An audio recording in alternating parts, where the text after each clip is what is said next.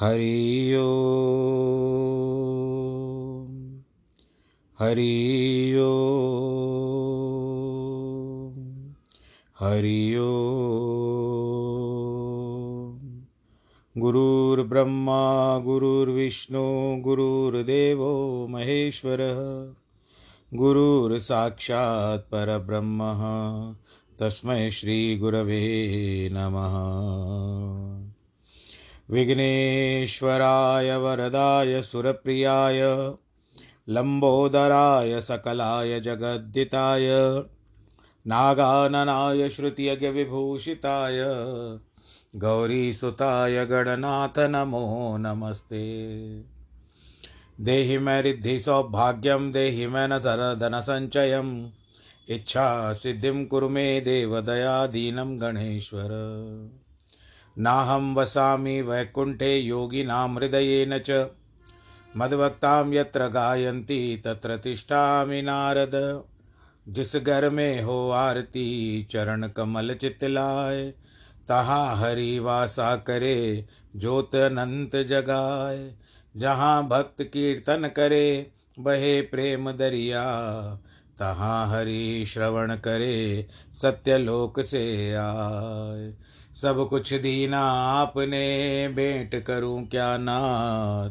नमस्कार की भेंट लो, जोड़ू मैं दोनों हाथ। जोड़ू मैं दोनों हाथ, जोड़ू मैं दोनों हाथ। शान्ताकारं भुजगशयनं पद्मनाभं सुरेशं, विश्वाधारं गगनसदृशं मेघवर्णं शुभाङ्गं लक्ष्मीकान्तं कमलनयनं योगिवृद्धानगम्यं वंदे विष्णुं भवभयहरं सर्वलोकैकनाथं मङ्गलं भगवान् विष्णु मङ्गलं गरुडध्वज मङ्गलं पुण्डरीकाक्ष मङ्गलायस्तनो हरि सर्वमङ्गलमाङ्गल्ये शिवे सर्वार्थसाधिके, शरण्ये त्र्यम्बके गौरी नारायणी नमोऽस्तु नारायणी नमोऽस्तु ते। नारायणी नमोऽस्तु ते। श्रीकृष्णगोविन्द हरे मुरारे। हे नाथ नारायण वासुदेव। श्रीकृष्णगोविन्द हरे मुरारे। हे नाथ नारायण वासुदेव। हे नाथ नारायण वासुदेव श्रीनाथ नारायण वासुदेव हे नाथ नारायण वासुदेव श्रीनाथ नारायण वासुदेव श्रीकृष्ण गोविन्द हरे मुरारे, हे नाथ नारायण वासुदेव हे नाथ नारायण वासुदेव नारायणं नमस्कृत्यं नरं चैव नरोत्तमं। देवीं सरस्वतीं व्यास ततो जयमुदीरयेत्। कृष्णाय वासुदेवाय हरये परमात्मने। प्रणतक्लेशनाशाय गोविन्दाय नमो नमः। ॐ नमो भगवते वासुदेवाय। सच्चिदानन्दरूपाय विश्वोत्पत्त्यादिहेतवे तापत्रयविनाशाय श्रीकृष्णाय वयं नुमः। यं प्रव्रजन्तमनुपे तमपेतकृत्यं द्वैपायनो विरह कातर आजु आवह। पुत्रेति तन्मयतया तर्वो विनेदो तं सर्वभूतहृदयं मुनिमानतोऽस्मि। मुनिमानतोऽस्मि। बोलो श्री कृष्ण कन्हैया, लाल की जय श्रीमद्भागवत महापुराण की जय। श्रीमद्भागवत कथा का आज आरंभ करने से पहले मैं आज की तारीख तेरह अप्रैल, आज इस क्रम को जो आपके द्वारा, अनेक माध्यमों के द्वारा मेरी कथा वार्ता पहुँचती है, आप उनको श्रवण करते हो। आज पूरा एक वर्ष हुआ जिसके लिए आज मेरी कथा की एंकर पॉडकास्ट पर आज पहली एनिवर्सरी है और इस सब का श्रेय जाता है आप लोगों को। आपने हिम्मत दी, प्रोत्साहन दिया कि पंडित जी आप शुरू करिए, कुछ यहाँ के लोगों ने, यहाँ वहाँ के लोगों ने आरंभ करने के लिए कहा, मन में समाया क्यों न करे? तो आरंभ कर दिया और आज चहूँ और चारों दिशाओं में आज भगवान जी की कृपा इतनी हो गई है कि मैं आपको बताता हूँ कि कुल भी जितने ये मंच हैं मुझे प्राप्त हुए हैं। जिस तरह से एंकर पॉडकास्ट है स्पॉटिफाई है ब्रेकर है और ऐसे कई है रेडियो पब्लिक है, ऐसे कई हैं जहाँ पर मुझे मंच मिले हैं। इन मंचों से एंकर पॉडकास्ट वहाँ तक पहुँचाता है, आप तक पहुँचना सुलभ हो जाता है, सरल हो जाता है। तो मैं एंकर पॉडकास्ट का जो प्रबंधन है, यानी मैनेजमेंट है, उनके लिए मैं बहुत बहुत भगवान जी से आशीर्वाद मांगूँगा कि उनको और तरक्की दे। ऐसे हम जैसे जो कलाकार एक कोने में पड़े हुए हैं, हम, मैं कलाकार में तो अपने आप को नहीं कहता जो भगवान जी की कथा कुछ करना चाहते हैं अपने आप को कुछ भी नहीं समझना चाहिए। अगर भगवान जी की दया से और होती तो जाकर जा पर कृपा राम की होई ता पर कृपा कृपा करे सब कोई। तो उसके अनुसार आज ऐसा प्राप्त हुआ, ये मंच मुझे मिला। आज मैं इतनी प्रसन्नता हो रही है कि जिसका मैं बखान नहीं कर सकता, क्योंकि खुशी तो अंदर ही समाती है, बाहर नहीं निकाल सकते। अगर निकाल भी रहा हूँ तो आप लोगों के साथ ही साझा कर रहा हूँ। आज बस मुझे यही भगवान जी से आप प्रार्थना करना। कि भगवान मुझे और शक्ति दे और अपना आशीर्वाद, अपने आशीर्वाद के संरक्षण में रखे और आप सबका प्यार मेरे ऊपर ऐसे ही चलता रहे और जिस तरह से मुझे एक प्रोत्साहन मिले, एक प्रसन्नता मिले, एक खुशी मिले 2013 अप्रैल 2020 से आरंभ किया और आज वही तारीख आकर के खड़ी हुई है 13 अप्रैल 2021 कुछ दिन छूट भी जाते हैं, ऐसे कोई है, आखिर मानवता है कुछ ना कुछ और कार्य निकल आते हैं पंडिताई भी है। तो उस समय एक दिन के या दो दिन के लिए कभी कभी मैं विश्राम भी ले लेता हूँ। कथा का विश्राम भी हो जाता है, ऐसी कोई बात नहीं है। परंतु बस यही चाहते हैं प्रभु से कि हे प्रभु, इतनी शक्ति हमें देना, दाता, मन का विश्वास कमज़ोर होना।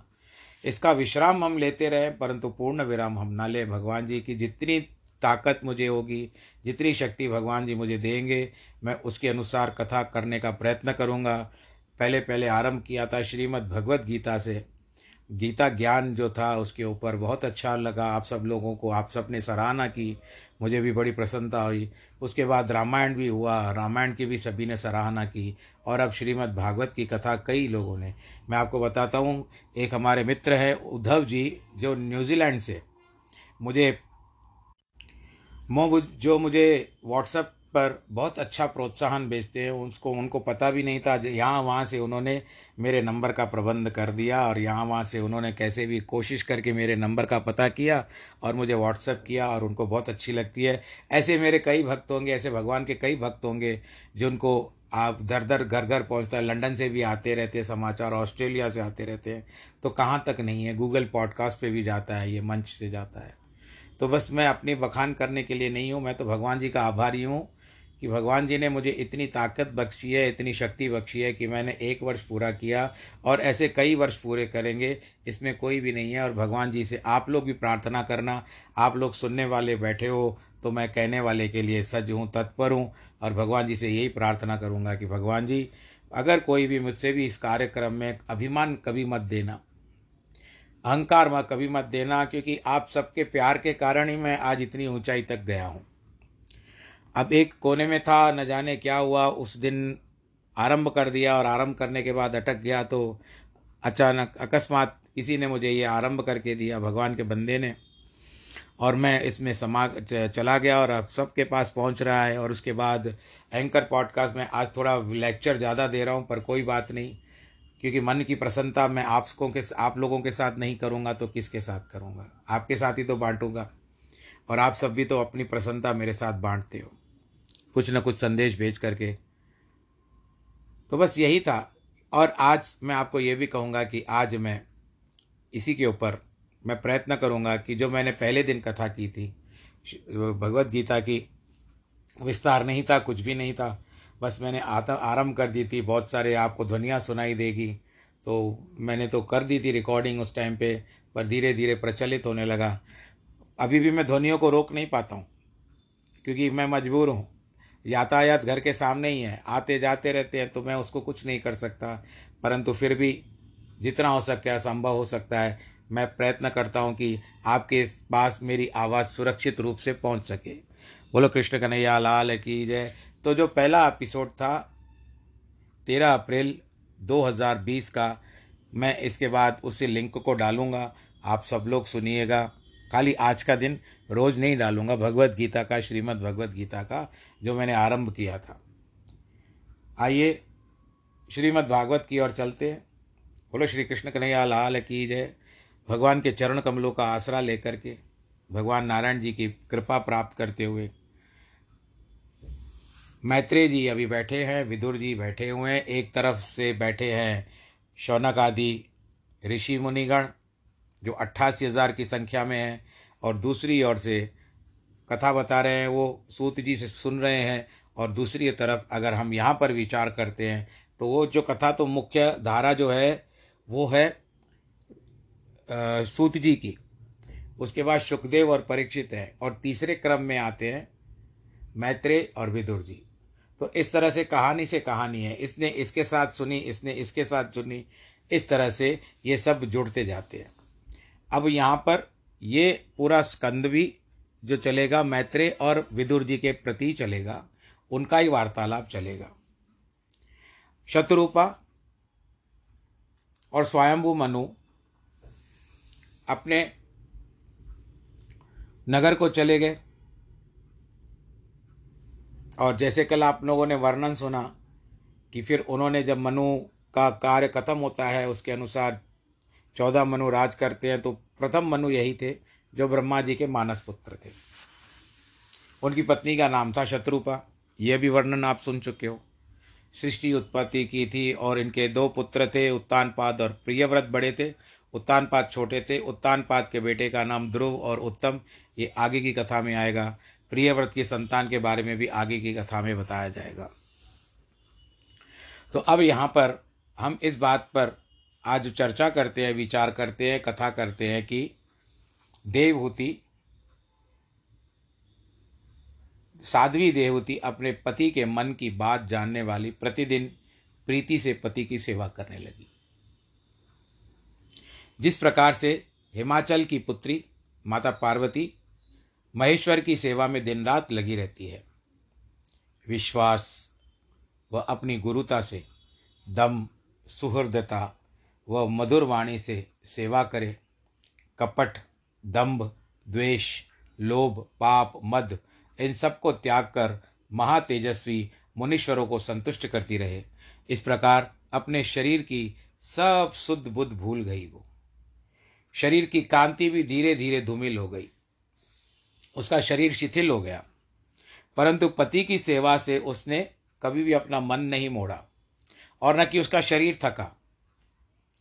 निश्चय करके देव ऋषियों में श्रेष्ठ करदम उस मानवी सदा सेवा करने वाले सबसे बड़े भाग्यशाली पति बड़े बड़े आशीर्वादों की अभिलाषा करने वाली, बहुत दिन सेवा करने से जिसका शरीर बहुत दुर्लभ, दुर्बल हो गया था। कमज़ोर, ऐसी देवूति से एक दिन प्रेम सहित गदगद वाणी से पीड़ित होकर के कृपा करके कहते हैं। करदम जी अपनी पत्नी को कहते हैं कि, हे मानवी मानवी का अर्थ होता है कि मनु की पुत्री। जैसे जुनू ऋषि ने गंगा मैया को अपने जानों से निकाला था, इसी कारण उनका नाम जानवी हुआ। इसी तरह ये देवहूति भी जो मनु की पुत्री है, इसके कारण उनको नाम मानवी रखते थे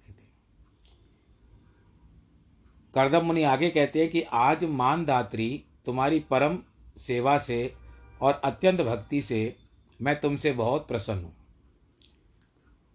मानधात्री का अर्थ होता है कि जो मान को सदैव मान देने वाली, जो अपनी देह और देहदारियों को अत्यंत प्यारा है, वह देह तुमने मेरी सेवा में लगा दिया। कभी भी अपने शरीर का ध्यान नहीं रखा। और मैं अपना जीवन मरण कुछ न समझा इस कारण आज न जाने मैं तुम पर बहुत प्रसन्न हूँ। जो मैंने स्वधर्म में रत होकर के तप, समाधि, विद्या, आत्मयोग से जीते, भगवत के दिव्य प्रसाद प्राप्त किए हैं, वो मुझमें हैं। उनको मेरी सेवा करके तूने अपने वश में कर लिए हैं। अब मैं तुझको दिव्य दृष्टि देता हूँ। जिसके प्रताप से अभय, अशोक, सविस्तार संसार को तुम देखोगी। भगवान की ब्रिकुटी टेढ़ी होने से जिनकी अर्थ रचना का विनाश होता है और वैभव तो क्या वस्तु है? तू सिद्ध हो गई है। तूने मुझे प्रसन्न कर लिया है अपनी सेवा से। इसलिए निज धर्म पूरक प्राप्त हुए हैं, उन वैभवों को अनुभव भी करो। जो राजाओं की क्रिया करने वाले मनुष्य को भी प्राप्त नहीं होते। ऐसा दुर्लभ सुख तुमको देने वाला हूँ। इस प्रकार पति की सब योग माया और विद्या व पांडित्य को देखकर देवती की सब पीड़ा और चिंता नष्ट हो गई। आज मन थोड़ा प्रसन्न हुआ कि मेरे पति देव ने कुछ कहा है। मेरे प्रति उन्होंने सराहना की है, मेरी मेरी तारीफ़ की है। तो थकान मिट गई। और फिर विनय प्रेम से विवल होकर गदगद वाणी से, कुछ लज्जा चितवन से बिलसित, हंसित मुखार बिंद वाली देवती कहती है, हे विप्रवर, हे प्राणनाथ, हे स्वामिन, आप अमोघ योग माया के स्वामी हो। आप में ये सब प्रस्तुत है। यह बलि प्रकार जानती हूँ। परंतु आपने मुझे कहा कि कछुक काल लो आप से मोहित कर ही विचार, जब लो है न गर्भ मोही यह वर देव उदार सिया। बोलो, कृष्ण कन्हैया, लाल की जय। आपने कहा था ऐसे ही होगा। अपने कहे अनुसार एक बार अंग संग करना योग्य है, क्योंकि महान तेजस्वी पति जो सती स्त्रियों के संतान उत्पन्न होती है। वह अत्यंत गुणवान होती है। हे प्रभु, अंग संगम करके योग काम शास्त्रों की शिक्षा है।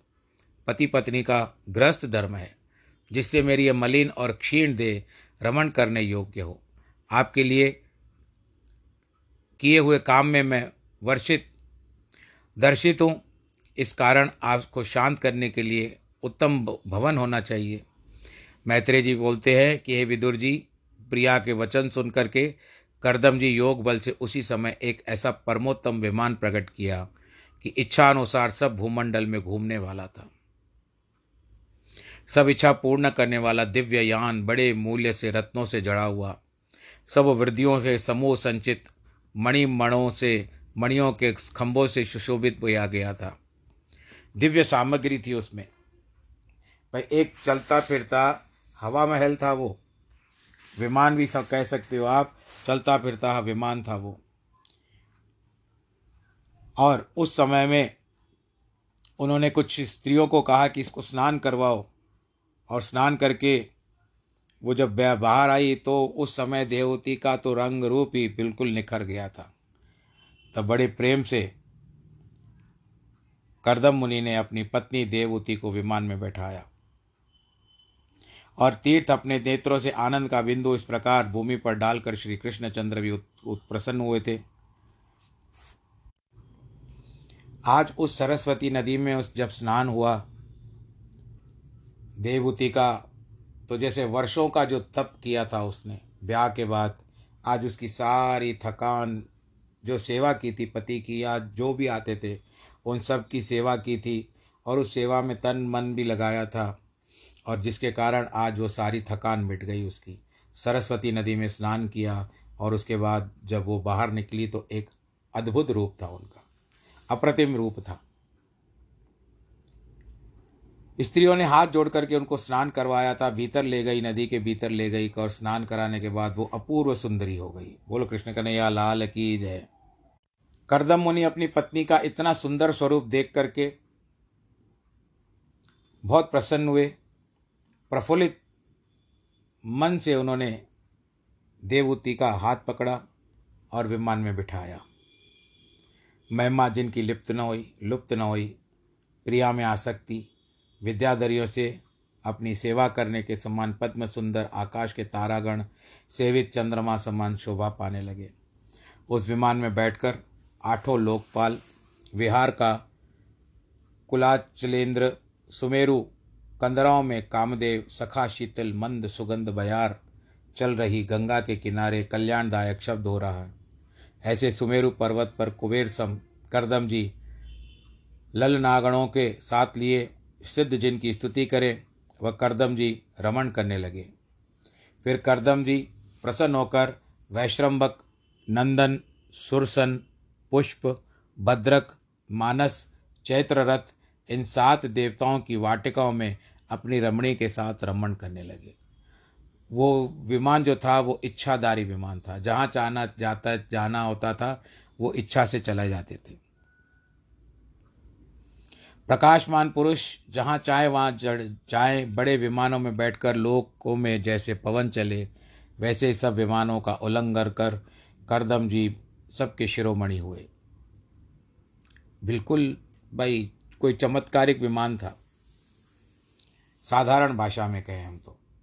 उन धैर्यवानों को कौन वस्तु दुर्लभ है, जिन्होंने कष्ट हरण श्री नारायण जी के सदैव चरण कमलों का आश्रय लिया है?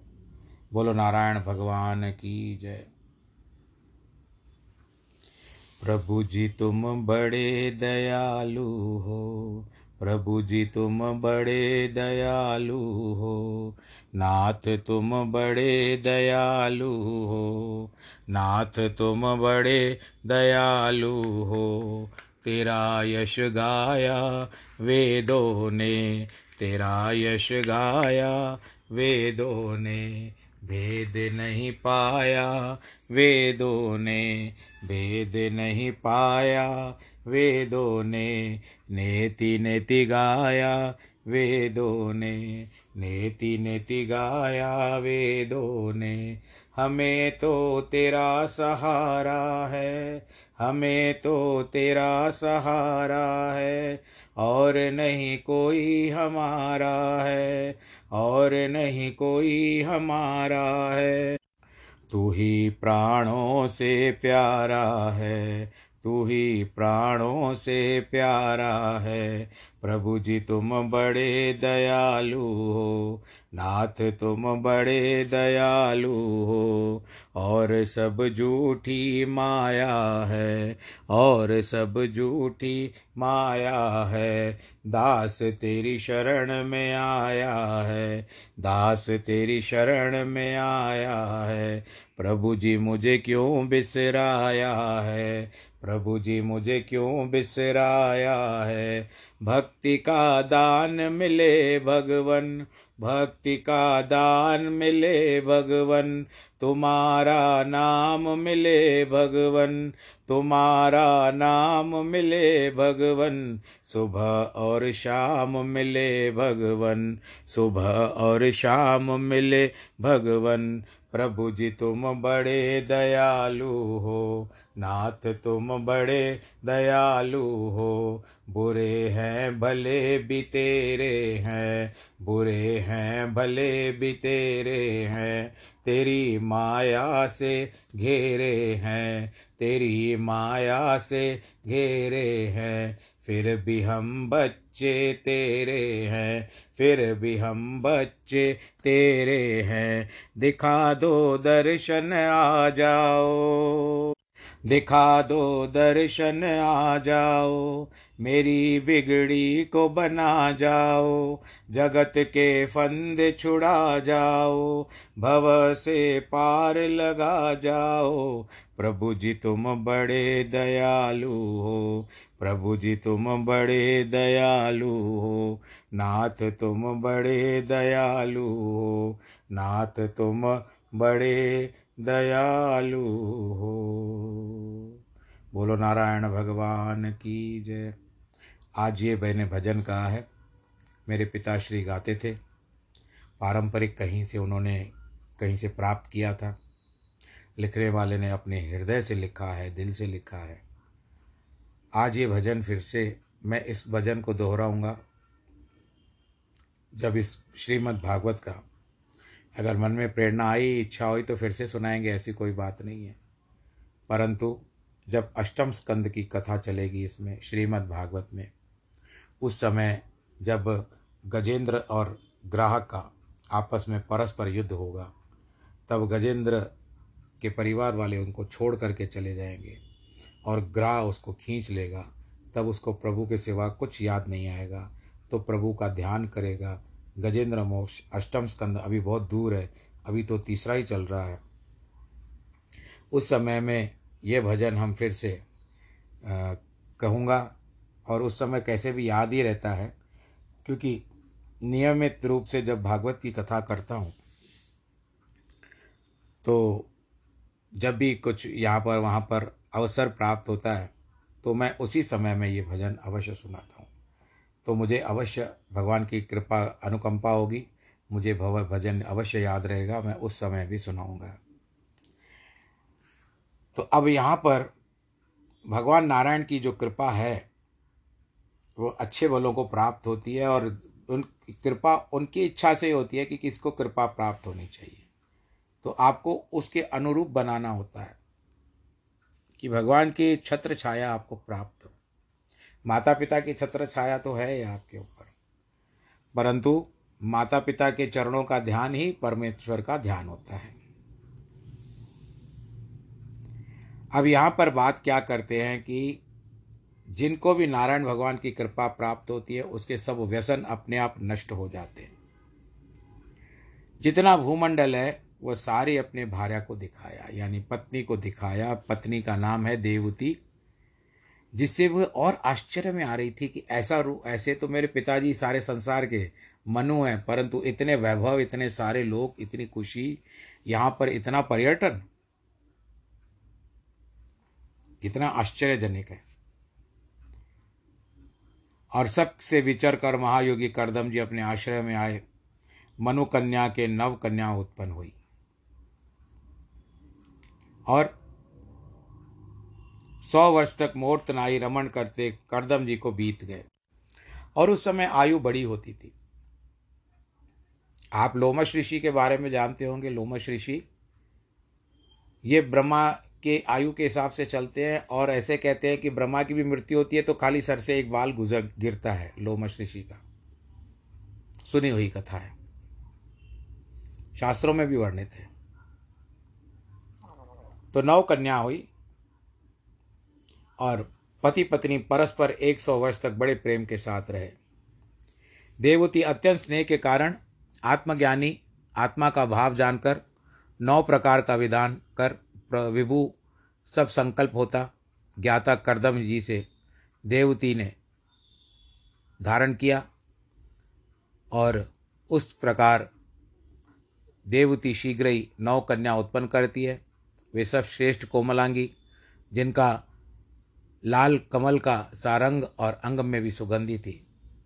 जिस समय करदम जी ने अपनी प्रतिज्ञा के अनुसार संन्यास ले, वन में जाने की इच्छा की उस समय पति को देख करके देवती मोह से विवश हृदय होकर के मुस्कुराई। नीचे को कंठ करके मणि समान कांति चरण के अंगूठे से, नख से धरती को खोदने लगी और आँखों से आँसू बह रही है।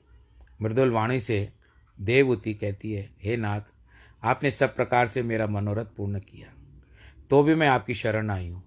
मुझको आप अभय दान कीजिए। हे ब्राह्मण, आपको इतनी कृपा और करनी चाहिए इन कन्याओं के योग्य कोई उत्तम कुल वर ढूंढकर विवाह करके जाइए। और एक मेरा पुत्र भी मुझे चाहिए जो मेरे शोक को दूर करे। मुझ दासी की यह विनय सुनो कृपा कर नाथ, दे एक सुत मोई जाओवन कोई ज़ोर युग हाथ। हे प्रभु, इंद्रियों के प्रसंग से मैंने पर ब्रह्म त्याग कर इतना समय व्यतीत किया, इसी में मेरा मन तृप्त हो गया। इंद्रिय सुख में आसक्त होकर मैंने अपना आप से भोग विलास किए। आपके परम भाव को मैं नहीं जानती थी तो भी मेरे अभय के अर्थ कुछ उपाय कीजिए। संयोग संसार के बंधन का कारण है। सो कुबुद्धि से असत पदार्थों का संयोग किया नहीं है। संयोग महात्माओं से किया जाए तो निश्चय ही मोक्ष का हेतु होता है। इस संसार में आकर जिस जिन लोगों ने धर्मार्थ न किया हो और न कि उत्तम कर्म किया हो एवं न वैराग के लिए कुछ तप और नारायण चरणार बिंदों की सेवा की हो, या कुछ उपाय किया हो, वह पुरुष जीता हुआ भी मृतक के समान है। निश्चय है कि मैं भगवान की माया से मोहित हो रही हूँ, जो आपसे मोक्षदायक पति को पाकर भी इस संसार के बंधन से मन न छूटती हूँ। मनुष्य कितना भी बुद्धिमान हो, परंतु भगवान की भक्ति के बिना सब गुण व्रथाई होते हैं। इस तरह से अपने अब पुत्रियों के विवाह के लिए मांगती है और उसके पश्चात पुत्र की इच्छा करती है। अब जो प्रसंग है, समय सूचना दे रहा है कि पूरा हो रहा है और समय के हिसाब से आप सब लोग प्रसन्न रहिएगा। आज नव वर्ष है, संवत दो हज़ार अठहत्तर। नया वर्ष आरंभ हो गया भारतवर्ष के हिसाब से। सारी विश्व, एक अभी व्हाट्सएप पर आया कि सारी दुनिया 2021 में पड़ी है और हमारा भारतवर्ष जो संवत के हिसाब से, जिसको राजा विक्रमादित्य ने आरंभ किया था, अब वो चल रहा है 2078 तो अगर इसका आप निकाले जोड़ तोड़ तो यह देखिए कि हमारे जो हिंदू कैलेंडर है, विक्रम संवत जो है, मैं कोई यहाँ पर जात पात की बात नहीं कह रहा हूँ। मैं केवल यही कह रहा हूँ कि इतने वर्ष, सत्तावन वर्ष पहले अंग्रेज़ों का अगर इंग्लिश अंग्रेज़ी कैलेंडर मानते हैं तो 2021 है, और अगर हमारा कैलेंडर लो तो अभी 2078 तो सत्तावन वर्ष का अंतर है। आप लोग घर में भले चेक कर लीजिएगा, सत्तावन वर्ष का अंतर आता है तो हमारा कैलेंडर जो है वो सत्तावन वर्ष पहले बना था। एक गोल्डन जुबली को भी पार कर लीजिए। तो बस मुझे और कोई कुछ कहना नहीं है, बस इतना ही है कि आप सब लोग सुरक्षित रहें कोरोना काल है, हाथ धोना, सैनिटाइज करना, मुख पर मास्क लगाना भीड़ भाड़ में ना जाना, और जितना प्रयत्न हो सके घर में रहिए, बहुत ज़रूरी काम है तो निकलिए। और बड़ी उम्र वालों से भी यही निवेदन है कि बड़े आनंद के साथ घर में रहें, जब भी चाहे मेरी कथा खोल करके, यानी ऑन करके बटन सुन सकते हैं। और आपकी भी जो भजन वज़न सुनने की इच्छा हो तो जब घर में गंगा बह रही है आपके तो बाहर क्यों जाना? पर ठीक है आप आनंद के साथ रहिए, खुश रहिए। वैक्सीनेशन का कार्यक्रम भी हो चुका होगा। ना भी हुआ तो कर लो, करवा लीजिए। और जो भी प्रभु की इच्छा हो, सब अच्छा ही होगा। आज जिनके वैवाहिक वर्षगांठ हैं, उन सबको बहुत बहुत बधाई। और जन्मदिनों की भी जिनकी हैं आज, उनको भी बहुत ढेर सारी बधाई। आज आज इसके तारीख के हिसाब से तेरह तारीख है और तैंतीसवा श्रृंखला में तैंतीसवा भाग पूरा हुआ। आप सब लोग आशीर्वाद भगवान जी से प्राप्त करते रहें। भगवान के आप बड़े, क्या कहते हैं कि कृपा पात्र बने रहें।